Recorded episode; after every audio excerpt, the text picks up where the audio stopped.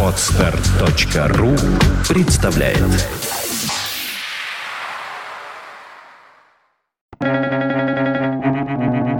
Свободное радио Компьюлента Это что-то вроде демократических выборов. Большинство всегда за сволочь, братья Стругацкие.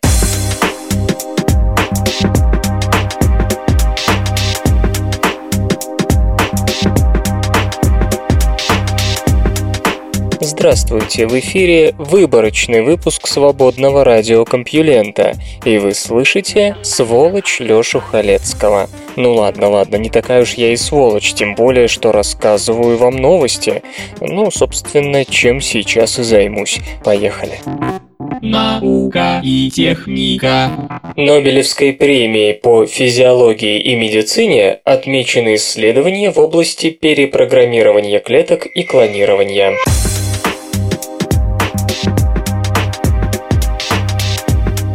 Нобелевская премия по физиологии и медицине 2012 года будет вручена англичанину Джону Гёрдону и японцу Синье Яманаке, открывшим возможность перепрограммирования зрелых клеток в плюрипатентные. Работы господина Гёрдона заставили специалистов по-новому взглянуть на развитие клеток эмбриона, которые дают начало сильно отличающимся друг от друга клеткам взрослого организма, выполняющим самые разные функции. Когда-то считалось, что этот процесс необратим, а изменение клеток при их созревании препятствует возвращению в начальное плюрипатентное состояние, допускающее дифференцирование по разным сценариям. В своей самой известной серии экспериментов английский ученый, которому недавно исполнилось 79 лет, пересаживал ядро зрелой соматической клетки, взятой из кишечника головастика ксенопус, в яйцеклетку лягушки. Подобная замена, как выяснилось, приводила приводило к появлению здоровых клонированных головастиков. Вскоре этот результат был подтвержден в других лабораториях, и опыт Джона Гердона, показавший, что ядро дифференцированной клетки не теряет способность к управлению развитием организма, перешел в разряд классических. Модифицируя опробованную биологом методику, его коллеги в конце 20 века разработали технологию клонирования млекопитающих. В декабре 1962 когда отчет об экспериментах с Xenopus был опубликован в Journal of Embryology and Experimental Morphology, Синье Яманаки исполнилось лишь три месяца. Поскольку японец проводил исследования через 40 с лишним лет после пионерских изысканий Джона Гердона, Механические манипуляции с ядрами клеток ему уже не казались чем-то фантастическим, и он усложнил задачу. В плюрипатентное состояние теперь нужно было вернуть нетронутые зрелые клетки с их родными ядрами. Изучая эмбриональные стволовые клетки, за выделение которых в лабораторных условиях Нобелевскую премию 2007 года получил Мартин Джон Эванс, господин Яманака идентифицировал несколько генов, позволяющих им оставаться незрелыми, и стал наблюдать за тем, как разные комбинации этих генов влияют на фибробласты – клетки соединительной ткани. Результатом стало открытие набора из четырех генов, позволяющего перепрограммировать фибробласты в недифференцированные стволовые клетки, сейчас называемые индуцированными плюрипатентными стволовыми. Технология создания и применения индуцированных плюрипатентных клеток, охарактеризованная Яманакой в 2006 довольно сложна, но зато снимает морально-этические проблемы, возникающие при использовании естественных эмбриональных клеток. Считается, что появление индуцированных клеток открыло путь к выращиванию искусственных человеческих органов, разработке более эффективных лекарственных препаратов и диагностических методов. Почему американские военные отказались от летающих тарелок?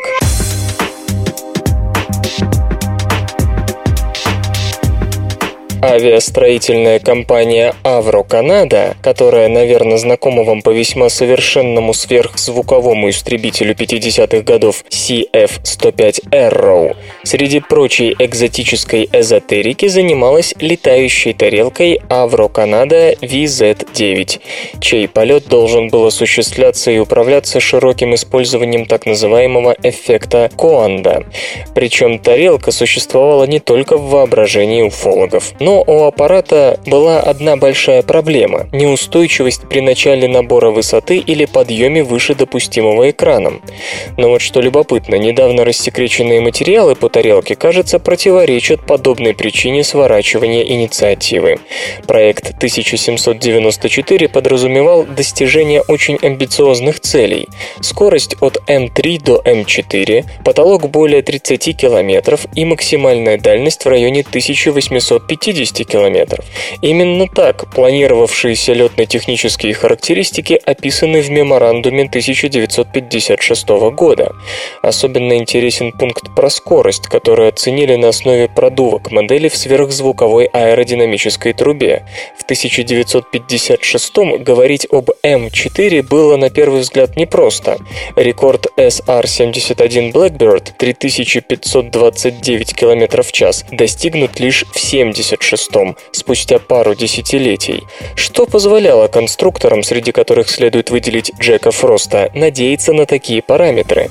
У испытывавшегося второго, а первый летал мало, прототипа, выхлопные газы поступали от турбины в кольцеобразное сопло, расположенное по периметру тарелки.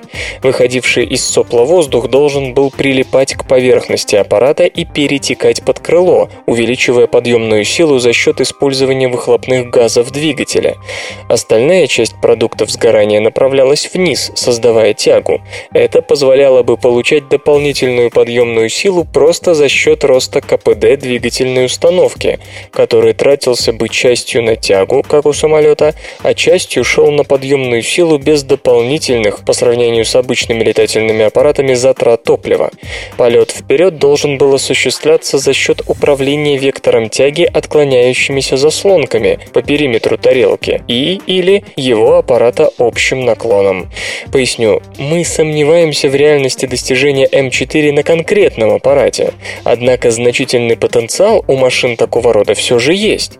Кроме перечисленного выше, за счет использования плотно прилегающего пограничного слоя, такие летательные аппараты должны иметь существенно лучшее ламинарное обтекание. Также летательный аппарат с дисковидным крылом потенциально значительно безопаснее вертолетов за счет простоты управления, высокого аэродинамического качества при парашютировании и значительного экранного эффекта при посадке за счет большой хорды крыла, делавшего нереальным приземление при непогашенной скорости. Подобный вариант создания подъемной силы был, кстати, удачно реализован на серийном Ан-72 в качестве вспомогательного. Вот только у этого самолета эффект Коанда достигался лишь при отклонении предкрылков и закрылков на взлете, а при движении по самолетному перетекание пограничного слоя воздуха, прилипавшего к крылу, не использовалось. Первый подлет второго прототипа Avro Canada VZ-9 Avrocar был выполнен в декабре 1959, последний в марте 1961, а в декабре 1961 программа была свернута. Причиной, именно причиной, а не поводом, которым послужило завершение финансирования без своевременного продления, была недостаточная устойчивость тарелки в полете. На месте она висела неплохо, однако при поступательном движении диск начинала болтать. Почему? Понятно. Аэродинамика самолета, а мы тут предпочитаем называть это именно так, хотя самолет и был вертикального взлета. Так вот, аэродинамика была запредельно далека от стандартной, а рассчитать ее теоретически было чрезвычайно сложно. Здесь требовались обширнейшие испытания с корректировкой всех элементов системы, а американские военные расценивали летательный аппарат как очередной обычный самолет, требуя от конструкторов завершения разработки в те же сроки, что и для стандартных монопланов. Они просто не понимали, что между традиционными конструкциями и тарелкой Авро лежала пропасть. Они хотели революции в авиации здесь и сейчас, но без всякого срыва первоначальных сроков. Как легко заметить по видео, которое вы можете увидеть на странице этой новости на сайте compulenta.ru, проблемой был именно переход с зависания к горизонтальному полету. При висении на одном месте аппарат обеспечивал себе устойчивость за счет подува в кольцеобразное сопло и дополнительно с помощью вращения турбин в горизонтальной плоскости. При начале самолетного движения или превышении высоты в 4 фута возникала нестабильность, экранный эффект слабел, а подъемная сила от крыла еще не достигала нужных значений, была слишком мала скорость скорость. Да и рули были весьма слабыми, поскольку управление отклоняющимися заслонками надо было еще шлифовать и шлифовать.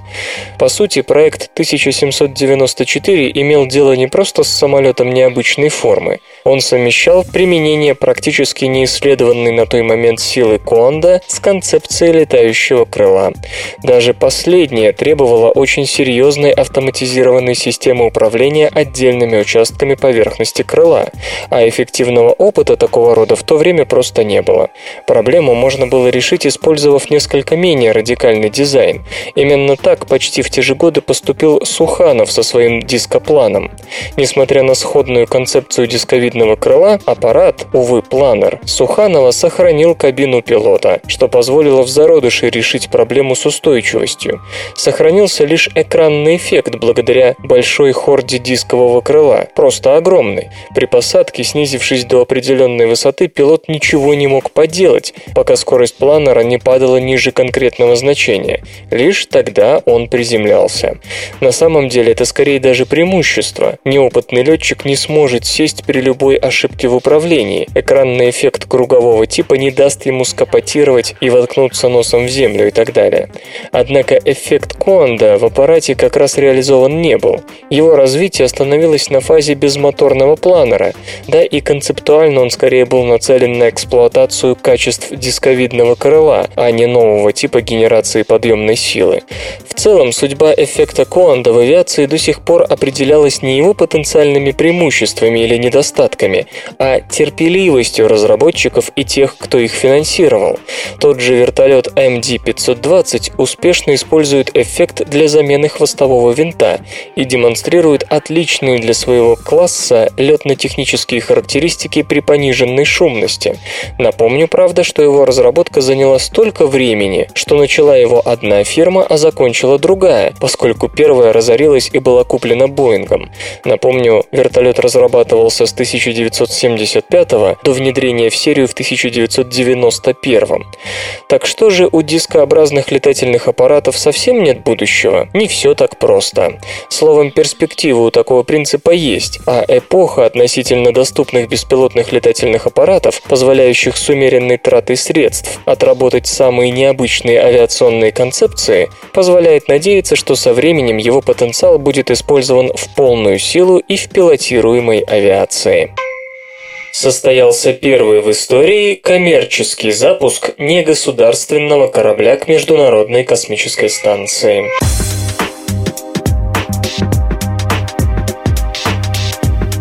В истории освоения космоса открыта новая страница. Сегодня в 4.35 по московскому времени ракета-носитель Falcon 9 с аппаратом Dragon, разработанным компанией Space Exploration Technologies, SpaceX, успешно стартовала с космодрома на мысе Канаверал к Международной космической станции. Напомню, что весной корабль Dragon осуществил успешный испытательный полет к МКС. Аппарат был запущен 22 мая. Тремя днями позже он пристыковался к орбитальному комплексу, после чего космонавты вошли внутрь корабля и перенесли на МКС более 500 килограммов полезного груза. 31 мая Dragon при помощи роботизированного манипулятора был уведен от станции на безопасное расстояние. Затем совершил сход с орбиты и приводнился в Тихом океане. Нынешний запуск Dragon, миссия SpaceX CRS-1, стал первым в истории коммерческим рейсом не государственного корабля к МКС. Аппарат приблизится к орбитальному комплексу 10 октября. Стыковку осуществят астронавты Санита Уильямс и Аки Хасиде. Dragon доставит на орбиту в общей сложности около 400 килограммов груза, в том числе почти 180 килограммов материалов и оборудования для проведения научных экспериментов, а также одежду и продукты питания. На Землю корабль вернет примерно 760 килограммов отработанной аппаратуры и научно-исследовательских материалов. Капсула пробудет с МКС 18 дней, после чего отделится и приводнится в Тихом океане около Калифорнии. Миссия SpaceX CRS-1 – первый из 12 запланированных полетов Dragon по контракту с НАСА на миллиард 600 миллионов долларов.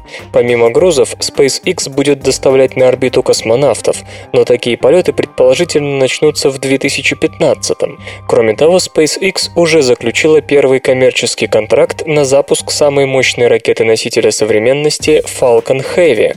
Она выведет на геосинхронную переходную орбиту один из спутников Intelsat. Морфий и кокаин по-разному действуют на мозг.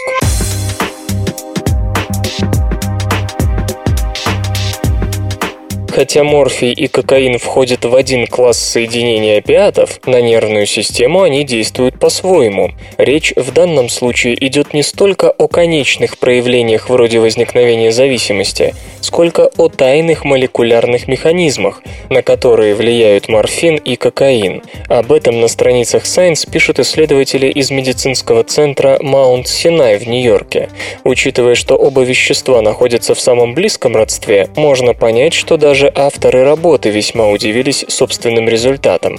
Морфий и кокаин влияют на дофамин-эргические проводящие пути, которые образованы нейронами, использующими в качестве нейромедиатора дофамин.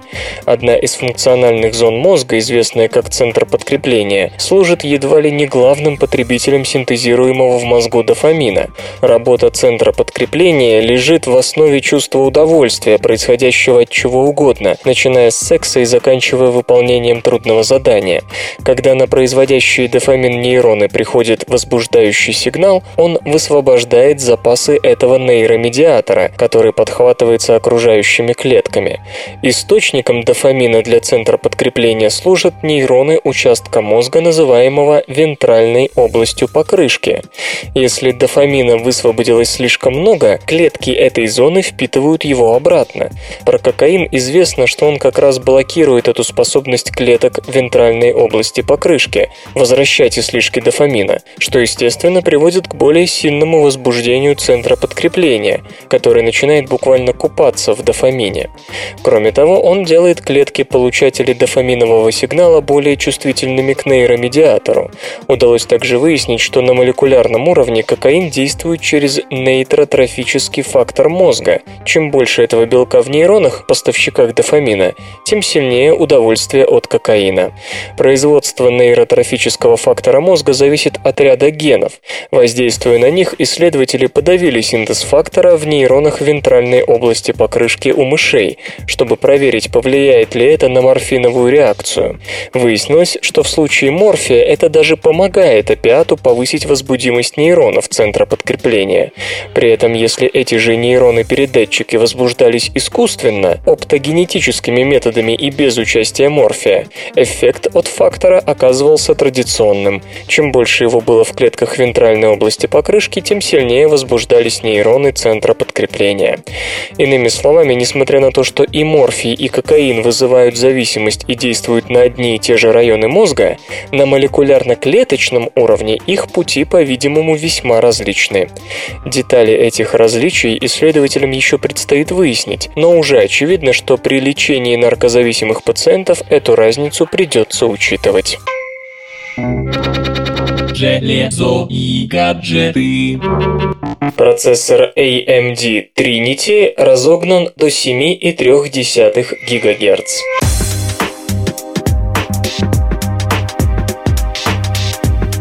Оверклокерам удалось повысить тактовую частоту процессора AMD нового поколения с кодовым именем Trinity практически вдвое от номинального значения до 7,3 ГГц. Экспериментаторы использовали чип A10 5800K с частотой 3,8 ГГц и компьютер на материнской плате BioStar Hi-Fi A85X. Объем оперативной памяти составлял 4 ГГц гигабайта. Отключив два из четырех вычислительных ядер А10 5800K, умельцы смогли повысить частоту процессора до 7317,74 МГц. Напряжение питания при этом равнялось 1,956 тысячных вольт. Для отвода тепла потребовалась система охлаждения на жидком азоте.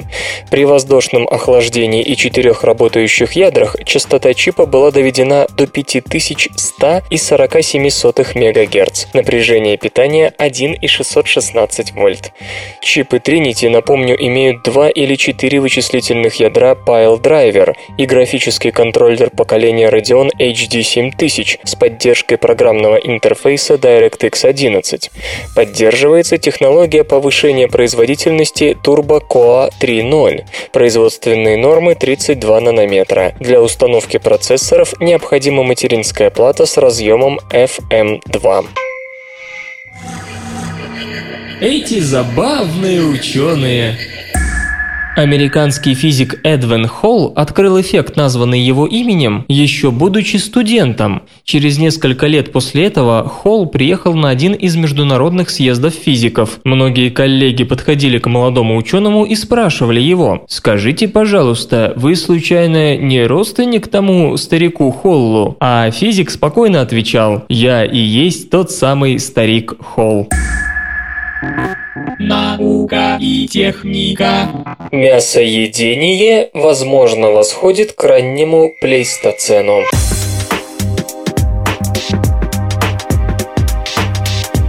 Пятисантиметровый фрагмент черепа, обнаруженный в колыбели человечества Алдувайском ущелье на севере Танзании, свидетельствует о том, что наши далекие предки ели мясо по меньшей мере полтора миллиона лет назад. Соавтор открытия Чарльз Мусиба из Колорадского университета США напоминает, что именно мясоедение, как считается, стало залогом роста головного мозга у древнего человека, снабдив его необходимым для этого белком. Фрагмент черепа двухлетнего ребенка несет признаки спонгиозного гиперостоза, возникающего при дефиците определенных питательных веществ, чаще всего при внезапном исчезновении мяса из рациона. Исследователи полагают, что дитя скончалось, когда перешло на твердую пищу, но столкнулось с нехваткой витаминов В9 и В12, источниками которого в том числе выступает мясо. Следовательно, можно выдвигать гипотезу, что уже в раннем плейстоцене предок человека адаптировался к потреблению мяса и не мог без него жить. При этом неплохо бы помнить, что останки несовершеннолетних особей, относящиеся к столь далеким временам, встречаются крайне редко, поэтому делать выводы на основании одной лишь находки следует с известной осторожностью. Тем более, что это открытие никак не отвечает на еще более важный вопрос о том, что именно побудило одну из групп приматов перейти на мясо. Почему никотин улучшает память?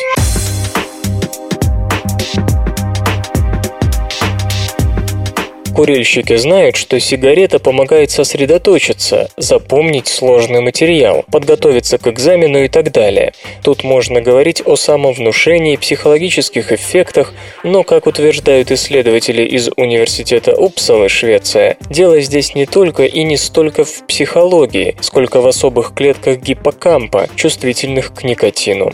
Гиппокамп – важнейший центр памяти. Он участвует в сборе информации и превращении кратковременной памяти в долговременную. С одной стороны, к нему приходят импульсы от самых отдаленных нейронов, с другой, в нем постоянно происходит обмен сигналами между разными отделами гиппокампа и прилегающими к нему вспомогательными участками вроде энтеринальной коры. Такая активность внутренних цепей помогает обработать впечатления и отправить их в долгосрочное хранение. Это можно сравнить с тем, как в город приезжает издалека товарный состав, и то, что он привез, проверяется на брак и затем развозится на склады по областным и внутригородским маршрутам. В гиппокампе исследователи обнаружили новую разновидность клеток, от которых зависит обмен информацией между гиппокампом и энтеринальной корой. С помощью оптогенетических методов ученые световозбуждали у мышей эти клетки. Когда их освещали, менялась интенсивность информационного обмена между нервными центрами. Неактивные клетки, наоборот, снижали интенсивность локального обмена информацией. Но самым интересным, как пишут авторы в Nature Neuroscience, было то, что такой же эффект оказывал никотин. Он возбуждал клетки, связывающие основные нейроны гиппокампа с другими центрами памяти, из-за чего локальные нервные цепи начинали работать работать интенсивнее. Существование таких клеток объясняет, почему с сигаретой лучше думается. Усиление локальных нейронных цепей в гиппокампе и прилежащих зонах помогает структурировать информацию, очистить ее от лишнего и отправить ее в долговременное хранение. Если же эти клетки малоактивны, то в гиппокамп приходит много внешней информации, которая просто не обрабатывается и не запоминается. Было бы неплохо, если бы ученым удалось создать аналог никотина, который точно так же влиял бы на центры памяти, но не грозил наркозависимостью и болезнями сердца и легких. Поиск абсолютной системы отсчета движения литосферных плит ничего не дал.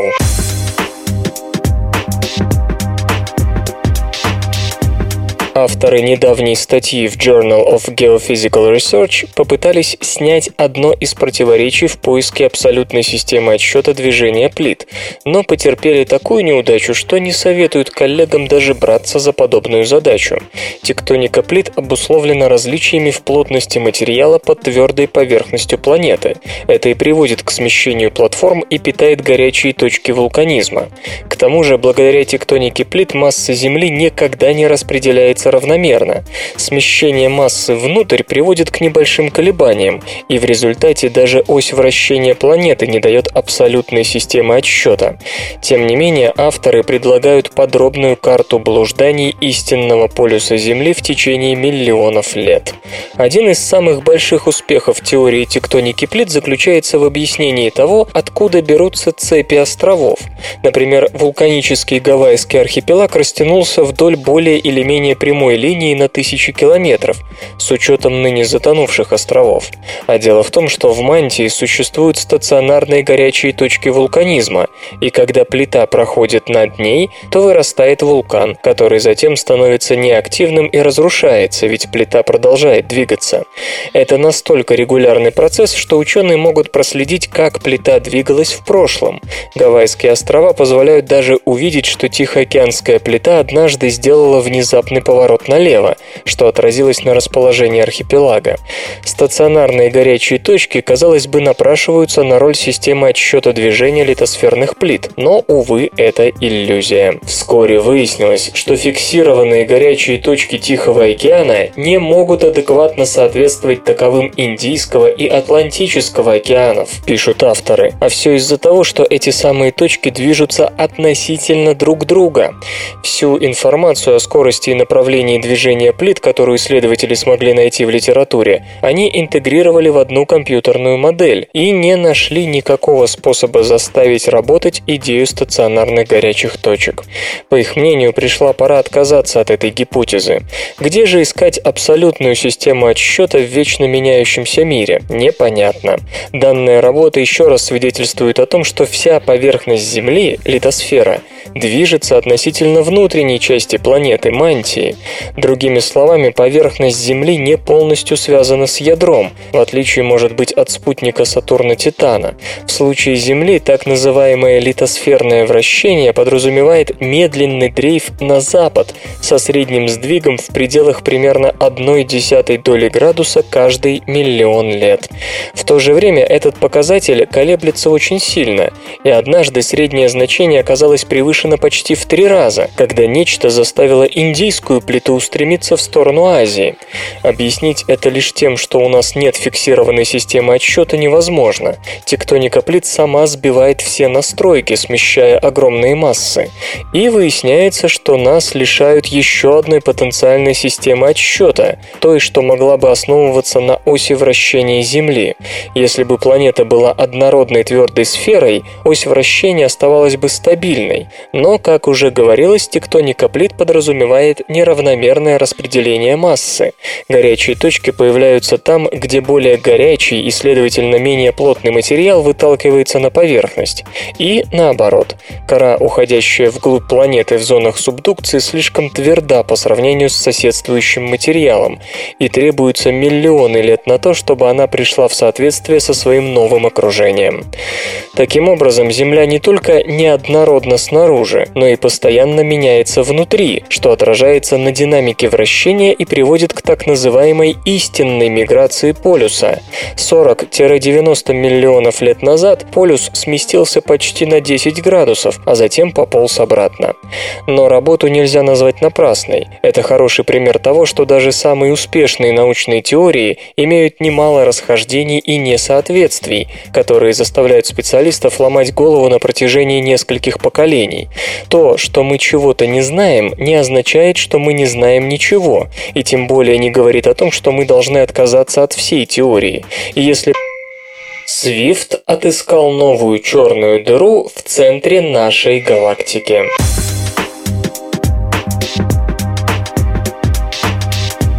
Принадлежащая НАСА орбитальная обсерватория Swift обнаружила черную дыру звездной массы, то есть не сверхмассивную, в центре Млечного Пути. Сделать это удалось, зарегистрировав мощнейший всплеск рентгеновского излучения от черной дыры, в тот момент, когда та поглотила значительное облако окружающего вещества. Само явление, называемое астрономами рентгеновской новой, является исключительно редким. Рентгеновской новой по аналогии с обычной новой звездой, принято называть короткоживущий рентгеновский источник, пик излучения которого обычно не превышает нескольких дней, и за которым следует несколько месяцев падения интенсивности с постепенным его снижением почти до нуля. Излучение возникает тогда, когда большие количества вещества падают на очень плотные объекты вроде нейтронной звезды или черной дыры. Такой всплеск и был зарегистрирован орбитальной обсерваторией обсерватории 16 сентября 2012 года в созвездии Стрельца в ядре нашей галактики. Дистанция до объекта пока определена с большими допущениями и оценивается в 20-30 тысяч световых лет. Такой разброс вызван в том числе тем, что объект Swift J1745-26 в соответствии с его координатами скрыт плотными газопылевыми облаками, не дающими наблюдать его в видимом диапазоне. Яркие рентгеновские новые столь редкие, что в сущности они происходят не чаще, чем раз за миссию космического телескопа. И это первое в практике SWIFT, отмечает Нил Геррилс, ведущий исследователь проекта из Центра космических полетов имени Годдарда. Это действительно нечто такое, чего мы давно ждали. На пике излучения от падающего в черную дыру вещества 18 сентября имело энергии фотонов до 10 тысяч электрон-вольт. Это совпадает совпадает с уровнем излучения от PSR B0531 плюс 21, нейтронной звезды, образовавшейся на месте сверхновой SN 1054, которая взорвалась в крабовидной туманности, обнаруженной земными астрономами в 1054 году. По расчетам, эта черная дыра, по всей видимости, была членом системы двойной звезды, в которую кроме нее входит нормальная солнцеподобная звезда. От нее к черной дыре происходит переток газа и пыли. В норме газопылевое кольцо вокруг черной дыры постепенно падает на саму дыру, порождая спокойное однородное рентгеновское излучение из-за нагрева при падении. Но если газ и пыль перетекают от звезд неравномерно, а большими порциями, то механизм поглощения материи сбивается. После бурной приватизации, скопившейся около черной дыры массы, возникает состояние, когда материи поблизости нет, и ничто не падает на черную дыру дыру. Газ начинает накапливаться в диске, сравнительно медленно вращающемся на относительном удалении от черной дыры, и поэтому холодном, он не излучает в рентгеновском диапазоне. По мере аккумуляции вещества оно начинает падать на черную дыру, резко разогреваясь и испуская излучение, характеризующее рентгеновскую новую. Музычный перапынок.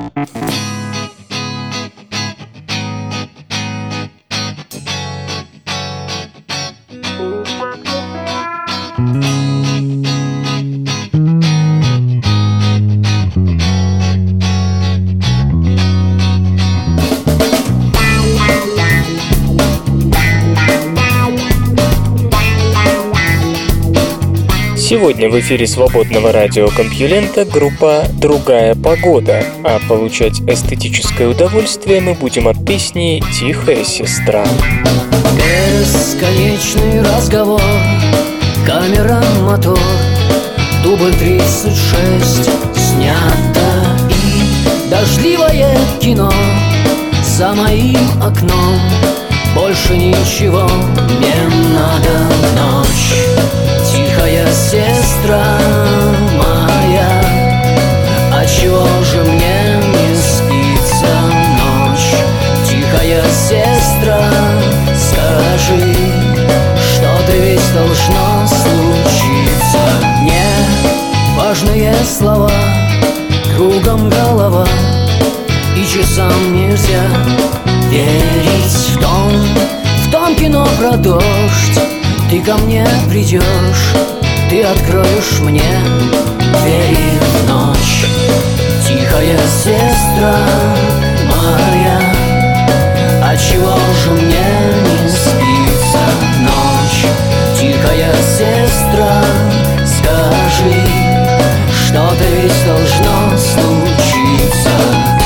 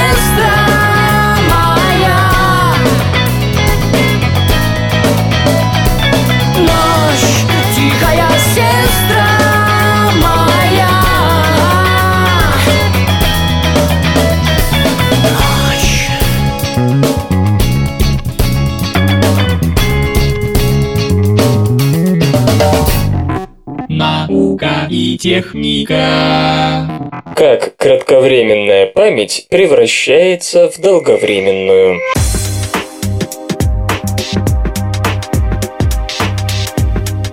Сон необходим человеку для консолидации памяти, сортировки впечатлений, полученных во время бодрствования, и записи их в долговременные нейронные цепи. Ведущую роль в этом играют три раздела мозга – неокортекс, энтеринальная кора и гиппокамп.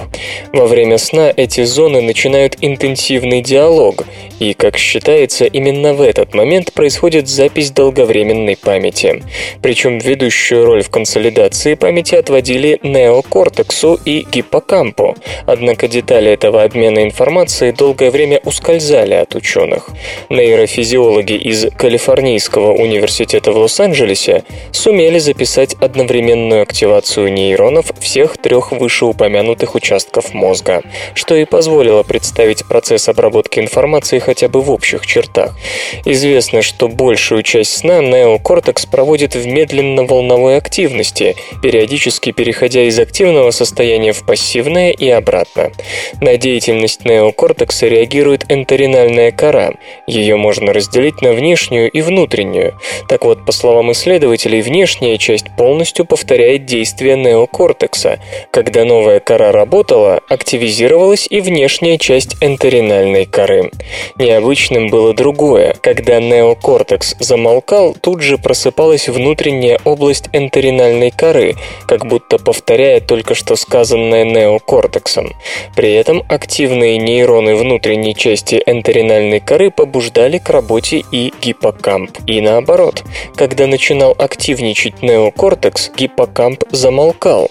То есть во время сна, а эксперименты ставились на спящих мышах, три зоны мозга, отвечающие за память, находятся в сложном диалоге, последовательность реплик в котором мы теперь немного представляем.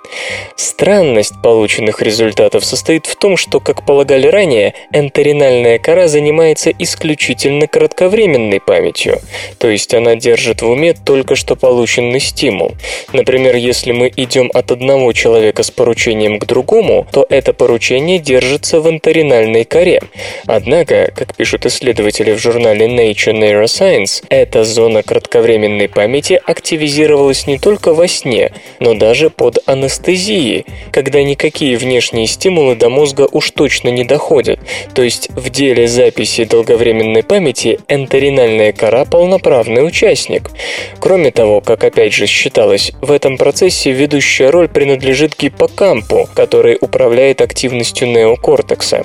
В действительности же картина, по-видимому, выглядит с точностью до наоборот.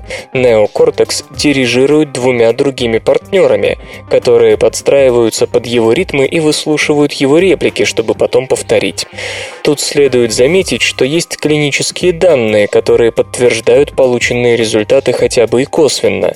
Например, болезнь Альцгеймера начинается с интеринальной коры, а ее первые симптомы – нарушение именно долговременной памяти и сна. Полученные результаты, несомненно, имеют большое фундаментальное значение, но можно ли их применить к лечению расстройств памяти, исследователи пока сказать не могут. Люди влияют на климат уже более двух тысяч лет.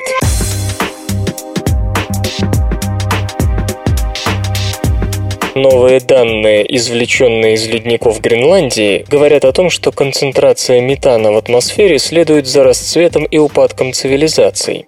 Исследование, предпринятое международным коллективом, показало, что люди стали производить значительное количество этого мощного парникового газа задолго до индустриальной революции, еще во времена Римской империи и династии Хань. Колебания атмосферной концентрации метана вызывались изменениями в сельском хозяйстве, техническим прогрессом, политической и социальной историей. Например, для расчистки земли под пашни активно сжигались леса, древесина и уголь, повсеместно использовались для обгрева домов и церквей, а также выплавки металлов. Все это приводило к выбросу метана в таких объемах, что их можно отследить. Анализ пузырьков газа, содержащихся в ледовых кернах, позволяет реконструировать состав атмосферы в разные периоды истории.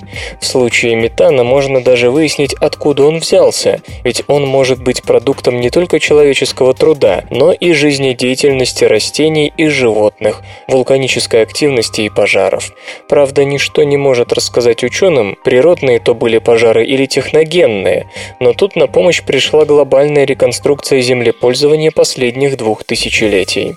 В результате выяснилось, что 20-30% метана, поступившего в атмосферу в результате пожаров с сотого года до нашей эры, эры по 1600 год имеют антропогенное происхождение.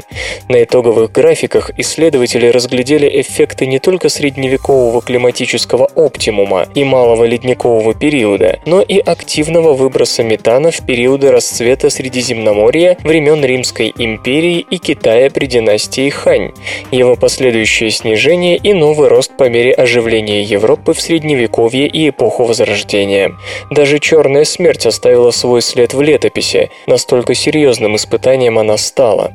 Но все же ничто не сравнится с тем всплеском, который начался с промышленной революцией.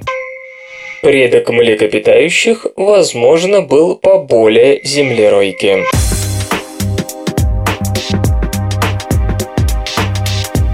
Общий предок современных млекопитающих был крошечным, напоминал землеройку и вел неприметный образ жизни в тени динозавров. Мы уже совсем к этому привыкли, но генетический анализ показал, что предок, возможно, был размером с маленькую обезьянку. Находки ископаемых говорят о том, что бок о бок с динозаврами жили и более крупные млекопитающие, но палеонтологи полагают, что все они исчезли вместе с гигантскими рептилиями. Выжили только крошки кошки. Они-то и дали начало всем современным разновидностям. Но Николя Галтье из Института наук об эволюции в Монпелье, Франция, просит не спешить с выводами. Вместе с коллегами он выделил общие черты ДНК 36 современных млекопитающих и попытался наметить геном существа, от которого они произошли. Реконструкция целого генома невозможна, но по крайней мере два момента прояснились. Удалось разобраться с теми генами, которые отвечают за размер тела и продолжительность жизни. Оказалось, что предок весил по крайней мере килограмм и жил более 25 лет. Палеонтологи, опирающиеся на летопись окаменелостей, отнеслись к этому выводу скептически. Современные группы млекопитающих появились уже после вымирания динозавров, и первые их представители были очень маленькими. Но господин Галтье резонно указывает на то, что летопись окаменелостей, как ни крути, не полна. Возможно, более более крупный предок просто не сумел окаменеть. В раковых клетках работает эмбриональный механизм архивации генов.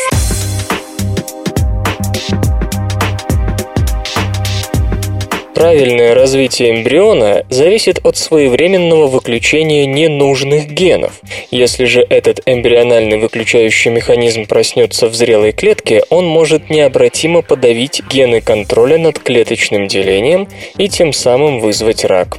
Есть несколько генов, чья деятельность ограничена узким интервалом времени в самом начале эмбрионального развития. Сделав свое дело в первые дни существования зародыша, они замолкают навсегда. Из Исследователи из Федеральной политехнической школы в Лозанне, Швейцария, обнаружили ряд белков, которые играют главную роль в управлении такими генами. В статье, опубликованной в журнале Cell Reports, авторы описывают комплекс белков ZFP, KRAB и KAP1. Собравшись вместе, они способны выключить какой-нибудь ген на всю оставшуюся жизнь. Действие комплекса проявляется в метилировании ДНК. Метильные группы на ДНК а именно на цитозине, указывают на то, что эта последовательность в данном момент клетки не нужна и что ее можно плотно упаковать в гетерохроматин. Это обычная процедура эпигенетической регуляции активности генов. Особенность же комплекса в том, что он выключает гены после их использования эмбрионов, и впоследствии эти гены разбудить уже ничто не может. В этой троице KRAB и KAP1 выполняют собственные собственно, метилирующую работу, тогда как ZFP указывает место, где это нужно сделать. После этого ген становится неактивен, причем в процессе развития эмбриона уже не надо всякий раз при делении клеток подтверждать неактивный статус гена. KRAB и KAP1 работают и в зрелых, дифференцированных клетках, но это не сопровождается плотной архивацией ДНК в гетерохроматине, то есть вечное молчание постигает гены только под надзором всех трех белков. Этот механизм, по словам ученых, в норме должен работать только у эмбриона, но может случиться так, что он проснется в зрелой клетке. Многие гены, которые в норме должны работать в злокачественных опухолях, оказываются подавлены. Легко представить, как вышеописанный комплекс, очнувшись, запечатывает гены, ограничивающие клеточное деление. А бесконтрольное клеточное деление – это рак. Однако прежде чем предлагать новые схемы лечения рака, направленные на метилирующие ДНК-белки, необходимо узнать больше о самом белковом комплексе. Пока что полученные результаты, как признают авторы, лишь описывают то, что и когда этот комплекс делает, но ничего не говорят о том, как он регулируется. Почему, например, он работает только в первые дни эмбриогенеза, а потом отключается? Ответ на этот вопрос, кстати, помог бы понять, что заставляет метилирующие белки просыпаться в зрелых клетках и превращать их в опухолевые.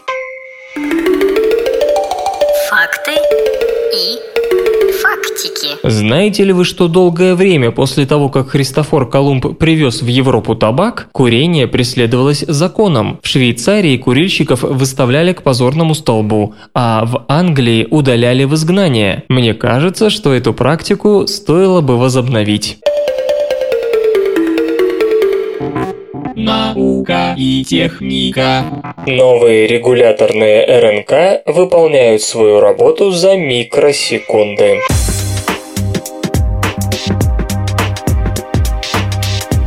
Молекулы РНК на редкость многофункциональны, если рассматривать их как класс. Долгое время считалось, что все РНК нужны только для того, чтобы быть пассивными переносчиками информации от ДНК к рибосомам. Затем, однако, стали находить новые классы рибонуклеиновых кислот, которые не несли никакой белковой информации, но активно участвовали в управлении молекулярными машинами. Самый яркий пример – микро-РНК, которые подавляют синтез белка.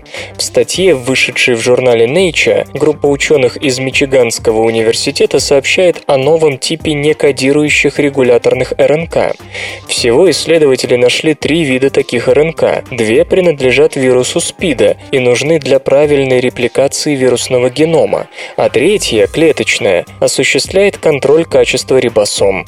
Особенность этих РНК в том, что они существуют в двух формах – обычной и возбужденной ученый. Формы отличаются друг от друга пространственной конформацией. РНК, как известно, это не просто нить нуклеозидов. Благодаря способности азотистых оснований взаимодействовать друг с другом, нить РНК может образовывать узлы, петли, складываться сама на себя и так далее. Все это и формирует ее пространственную форму. Однако в случае новооткрытых РНК возбужденная конформация оказалась на редкость короткоживущей. Время ее жизни составляет от 45 до 250 микросекунд, и ученым крупно повезло, что им удалось поймать эту мгновенную возбужденную конформацию. Большую часть времени РНК проводят в спокойном состоянии, но когда случается какое-то изменение, проходит какой-то клеточный сигнал, они приобретают другую форму, выполняют то, что от них требуется, и возвращаются к спокойствию. То есть ведут себя подобно обычным сигнальным молекулам. То, что некоторые РНК способны к таким мгновенным переключениям, в научном мире подозревали давно, но до сих пор подобные альтернативные состояния невозможно было увидеть экспериментально. Сделать это удалось благодаря модификациям метода магнитно-резонансной спектроскопии. Подробности того, как эти РНК работают, еще предстоит выяснить, но авторы не исключают, что это лишь первая ласточка, и в скором будущем удастся обнаружить такие стремительные превращения даже в старых, хорошо знакомых классах биомолекул. Перовскитное покрытие улучшает гибридные солнечные батареи.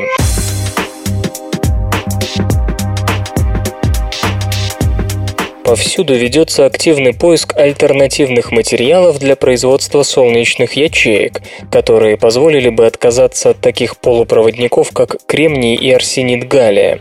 Несмотря на показываемую 25% эффективность, они слишком дороги и сложны в изготовлении. Да, есть ячейки Гретцеля, в которых богатый электронами органический краситель абсорбирует солнечный свет и передает электронную плотность на полупроводник с широкой запрещенной зоной зоной. Они значительно меньше и проще в производстве, но производительность лучших образцов не превосходит 12%, а чаще заметно ниже 10%. И вот британские ученые осчастливили мир заявлением о том, что им наконец-то удалось найти достойную замену технологии кремниевых батарей. В Оксфордском университете изготовлен прототип фотоэлектрического преобразователя на основе подложки из инертного оксида алюминия, покрытого высококристаллическим кристаллической фазой органометаллического галогенида. Пока он конвертирует около 11% световой энергии в электрическую, но у разработчиков есть все основания полагать, что последующие образцы вплотную приблизятся к кремниевым чемпионам. В ячейках Гретцеля электроны с органического красителя, способного эффективно абсорбировать солнечный свет, перетекают на проводящий электрод из диоксида титана. Именно этот материал, диоксид титана, по мнению мнению авторов новой работы, и есть слабое звено всей системы, не позволяющее ей демонстрировать должную производительность. Связи титан-кислород на поверхности сильно отличаются от таковых в объеме. Из-за воздействия атмосферы на поверхности диоксида титана образуются гидроксильные группы, а также катионы титана. В результате, с точки зрения энергии, поверхность представляет собой пересеченную местность, где передаваемые органическим красителем электроны могут тормозиться и терять способность к совершению полезной работы. Поэтому британцы решили поискать новый тип абсорбента среди высококристаллических фаз органометаллических галогенидов, структурно принадлежащих перовскитам. В итоге был разработан эффективно абсорбирующий световую энергию перовскитный материал, смешанный хлор-иодид металл аммония свинца. Как оказалось, материал также является хорошим проводником заряда, что сделало использование оксида титана просто излишним. Новый перовскит может быть получен в виде кристаллической пленки на поверхности пористого оксида алюминия, являющегося изолятором. Таким образом, все электроны, генерируемые в слое перовскита, будут напрямую передаваться на электрод. Авторы исследования, а его результаты опубликованы в журнале Science, утверждают, что их система генерирует высокое напряжение с минимальными энергетическими потерями, и это дает все основания подозревать разработку во внушительном конверсионном потенциале. Как создать эффективный органический катализатор для топливных элементов?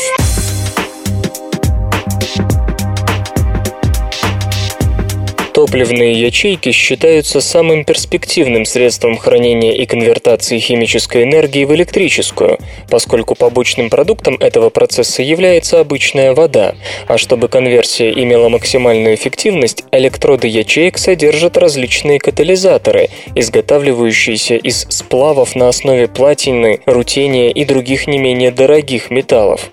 Поэтому создание органических катализаторов для топливных элементов стало настоящим прорывом Рассматриваемое исследование, предпринятое в университете Умео, Швеция, принесло дополнительную информацию о механизме работы таких катализаторов, которую можно использовать для более эффективного их производства.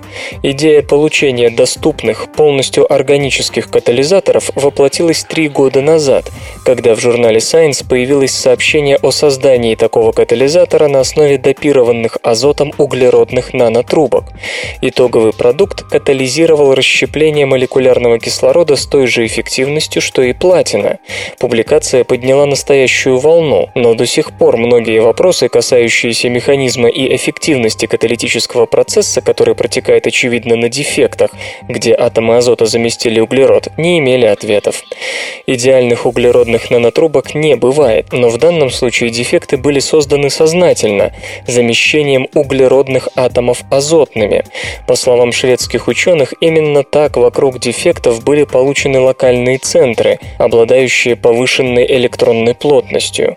А увеличение электронной плотности, очевидно, ведет к появлению желаемой каталитической активности. Выяснилось, что каталитический эффект зависит от типа азотных дефектов. Так, локальные центры вокруг четвертичных атомов азота проявляют наивысшую активность в реакции восстановления кислорода. Кроме того, удалось показать, что использование простого нагревания конвертирует неэффективные азотные дефекты в самые действенные. Свободное радио Компьюлента.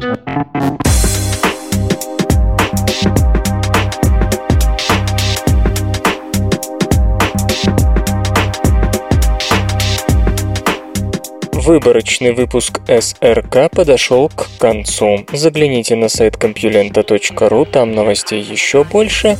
Ну а меня, Лешу Халецкого, вы обязательно услышите завтра. Обещаю и держите себя в руках. Свободное радио Компьюлента. Скачать другие выпуски подкаста вы можете на podster.ru